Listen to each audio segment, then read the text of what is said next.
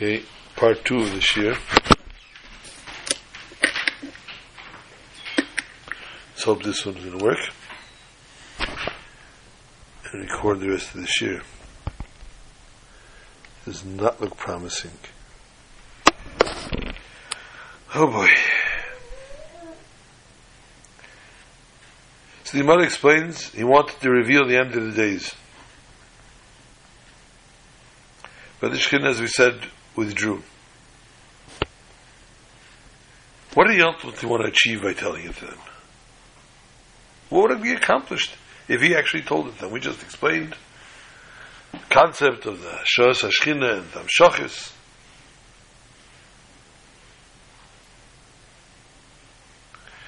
What was it that God disapproved of?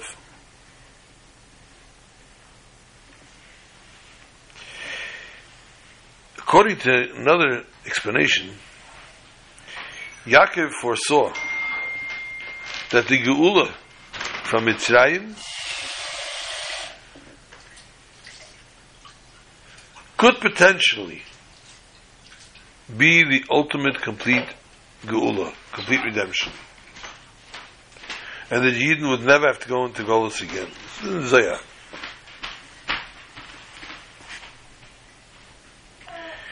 So therefore he wanted to tell his children, to reveal to them, since they knew that the Golos would not be longer than 400 years,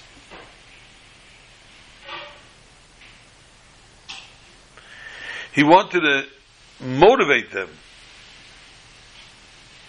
that they should maintain their righteousness. And attack in this merit, in this chus, they'd have a complete redemption at that time, and there'd be no problem whatsoever of Golos ever again. Even more so, he hoped that their knowledge that the final redemption was potentially imminent would cause them to increase good deeds and bring about that complete redemption sooner. Yet God restrained him. Restrained, restrains him from revealing such a, a such information. Because the highest level, the highest form of divine worship is to serve God on a person's own initiative.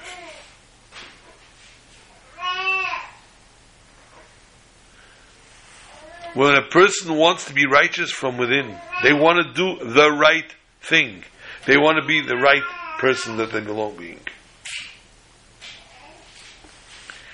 However, to some degree, Chas v'shalom, this would be lost if Bnei Yisrael's motivation to increase their good deeds was based on the nevuah, the information that their good deeds could bring about the ultimate redemption at a given date.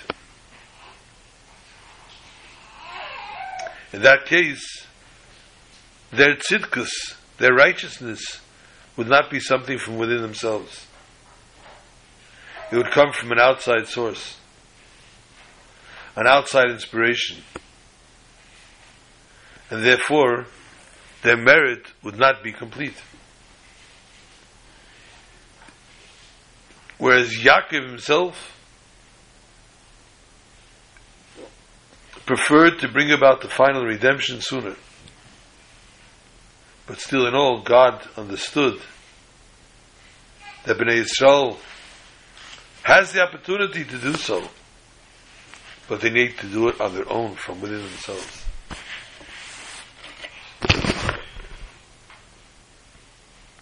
We know that Yaakov discusses with Yosef his own burial and tells Yosef, I want to be buried in the Maras HaMachpelah with my forefathers, etc.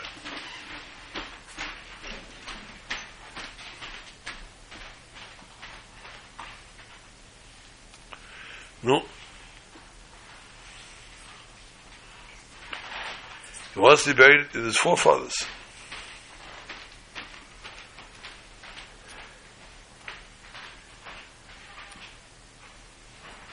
And then Yaakov goes on to tell him, and we discussed this in previous Shiurim, how he buries, buried Rachel on the side of the road.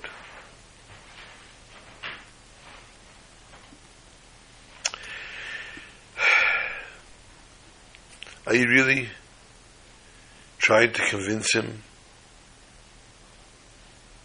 to take you to the place you want to go to?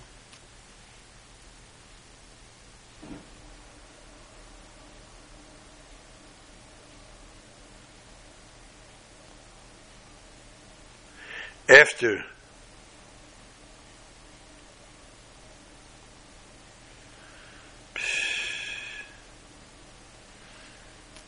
after knowing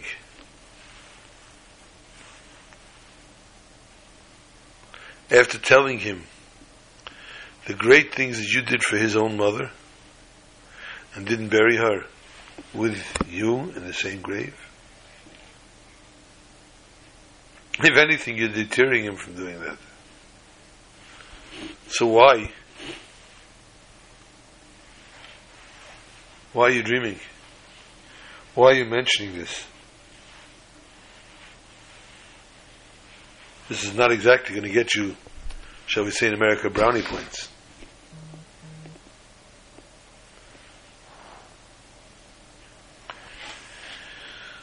Rachel should have been buried in Maras Machpelah, truthfully, alongside Yaakov. But Yaakov, for a very important reason, chose to bury her on the roadside near Beis Lechem. It was not her request, it was her consent. And therefore Yaakov comes and explains now to Yosef once again. Rachel, in the future, will serve a very important role in hastening her children's return from Golos. As we know, the Navi says about Rachel Imenu Davka,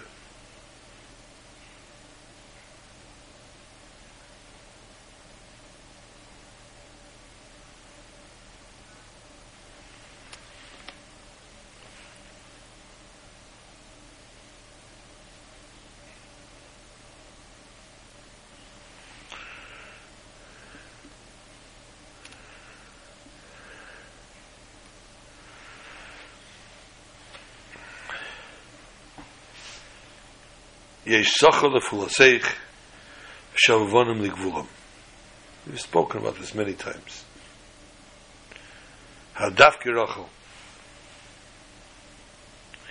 And with this, Yaakov consoles Yosef. Yosef should not think Chas Shalom that his mother's burial was, as we would say in America, second class. Second rate one of the son. Her burial there would bring to her children comfort. And therefore, we'd want to say that Rachel chose this place. The willingness to sacrifice for her children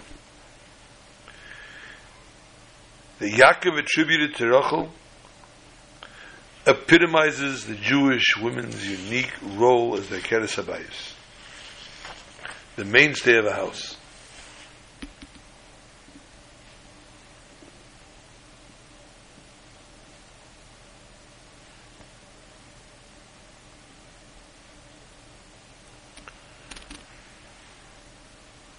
Both men and women must serve God with every aspect of their lives. Men are obligated in mitzvahs that are time sensitive, constant mitzvahs, study Torah. Women are exempt from time specific mitzvahs, asayishas, mangrama.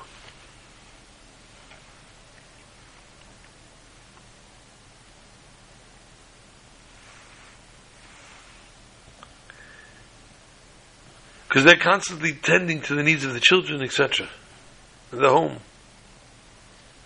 So, in this sense, the Jewish woman sacrifices satisfaction, the spiritual experience that comes with the observance of these mitzvahs. Serving Hashem instead by bringing up and raising a family, Altaras HaKedesh. And this explains why Yaakov had four wives. And it was specifically Rachel who was buried on the roadside. Because Rashi says elsewhere, Rachel was the Akeres Habayis of Yaakov's house. And therefore she personified this Nefesh of a woman in her lifetime. As we know all that she did for her sister. So her compromised place of burial allows her to implore to God on behalf of her children and to guarantee their return home.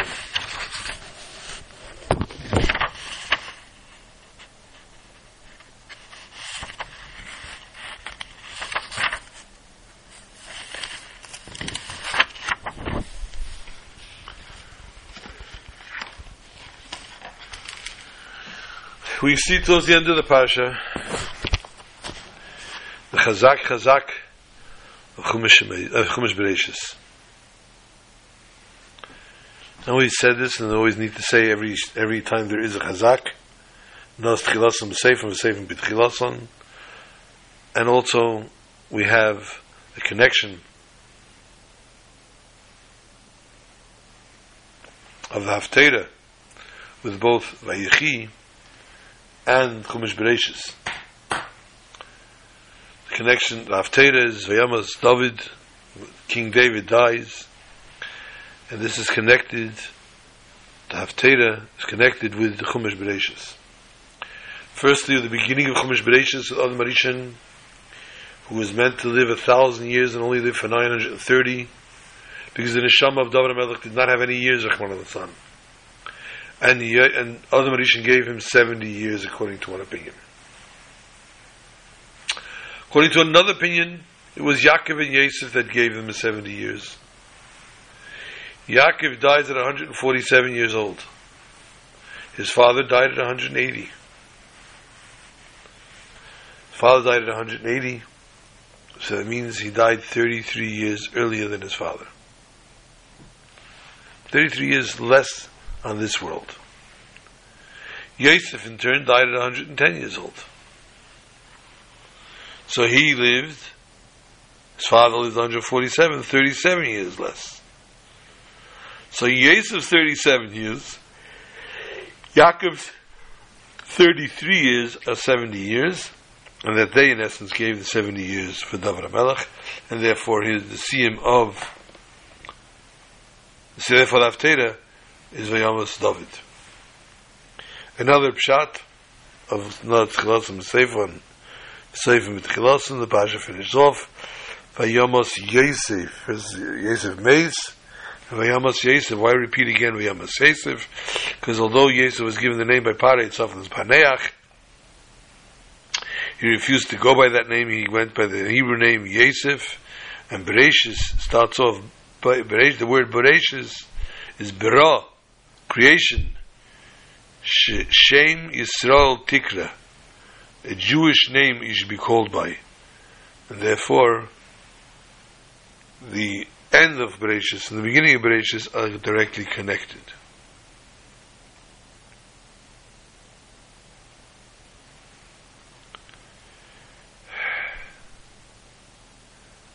Running out of steam.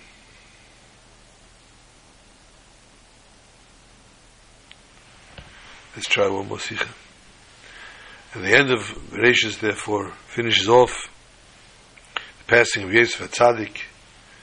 It says he was put into an oren in Mitzrayim, Yosin ba'oren b'Mitzrayim. A little strange. We know Shemisayim and always finish off with something good. Finish off a few psukim earlier. Yosef lived 110 years. He saw grandchildren, great grandchildren. He was sandik by everybody because He was a king. And start Shemais off with the, the story of his passing and everything else. What's the terrible thing, way to finish off the Chumash? So we must say, the passing of Yosef is tied directly with the essence of the Sefer of Bereshis. Bereshis is different than any of the rest of the Sfarim. It talks about the obvious and the Shvatim, which is a preparation of the creation of Am Yisrael. The rest talk about what happens and what becomes of the actual nation. So a say, vibration starts off with creation, and Rabbi Yitzchak says, Amar Rabbi Yitzchak, ha'isa teira di the mitzvah rishena should have started off with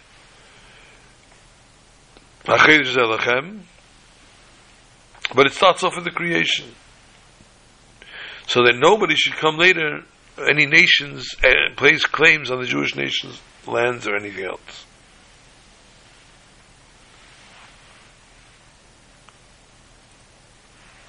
They say, the entire world God created and how exactly it went and transpired and went over from hand to hand, and how God gave it to the Jews, the lands and everything else.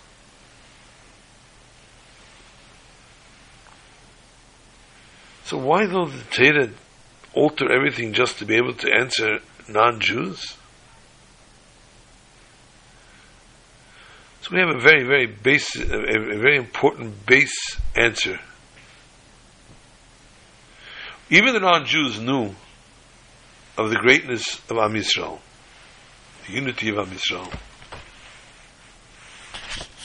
and its mission But their complaint was just because of that.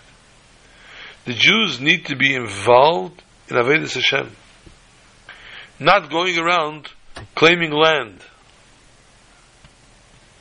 And since they are not like all the other nations,